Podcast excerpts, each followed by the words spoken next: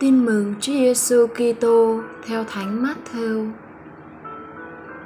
Khi ấy, Chúa Giêsu phán cùng các môn đệ rằng: Khi cầu nguyện, các con đừng nhiều lời như dân ngoại.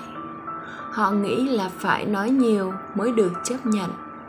Đừng làm như họ, vì cha các con biết rõ điều các con cần, ngay cả trước khi các con xin vậy các con hãy cầu nguyện như thế này. Lạy cha chúng con ở trên trời, chúng con nguyện danh cha cải sáng. Nước cha trị đến, ý cha thể hiện dưới đất cũng như trên trời.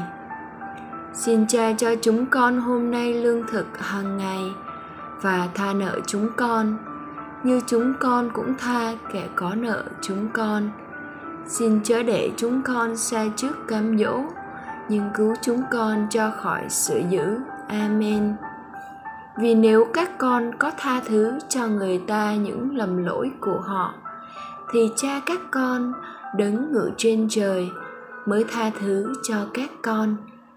Nếu các con không tha thứ cho người ta, thì cha các con cũng chẳng tha thứ lỗi lầm cho các con.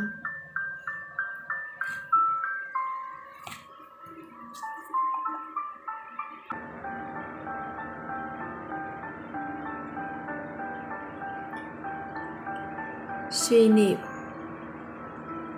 Tục ngữ việt nam có câu, con có cha như nhà có nóc. Cái nóc nhà tượng trưng tôn ti trật tự trong gia đình mà người cha là uy quyền đại diện cho trật tự đó.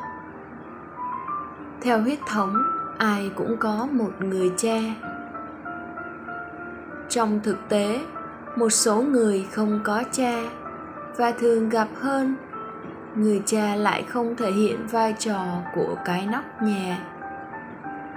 Sự thiếu hụt theo tính con người được bù đắp khi chúng ta được thiên chúa đứng ở trên trời làm cha của mình.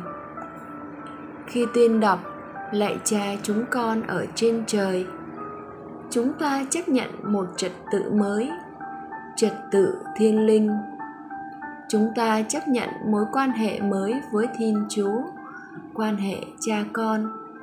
Chúng ta sẵn sàng chấp nhận chương trình của thiên chúa là chương trình của mình và thực hiện chương trình đó với tất cả tấm lòng của người con, chứ không làm như một người làm công hoặc như một nô lệ.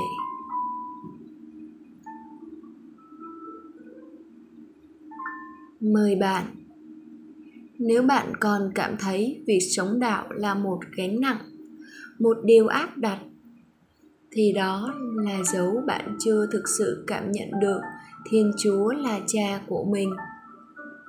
Bạn hãy cầu xin chúa cho bạn cảm nhận được tình cha yêu bạn và để bạn cũng đáp lại bằng tâm tình cảm mến và hạnh phúc của người được nhận làm con thiên chúa.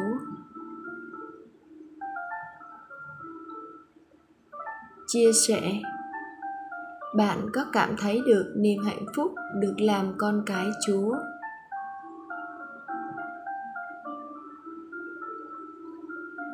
Sống lời chúa. Đừng để ngày nào bạn không đọc kinh lại cha, ít là một lần. Với tất cả tâm tình của người con, ít nhất là trước bữa ăn hoặc trước khi làm việc. Cầu nguyện. Sốt sắng đọc kinh lại cha với tâm tình con thảo.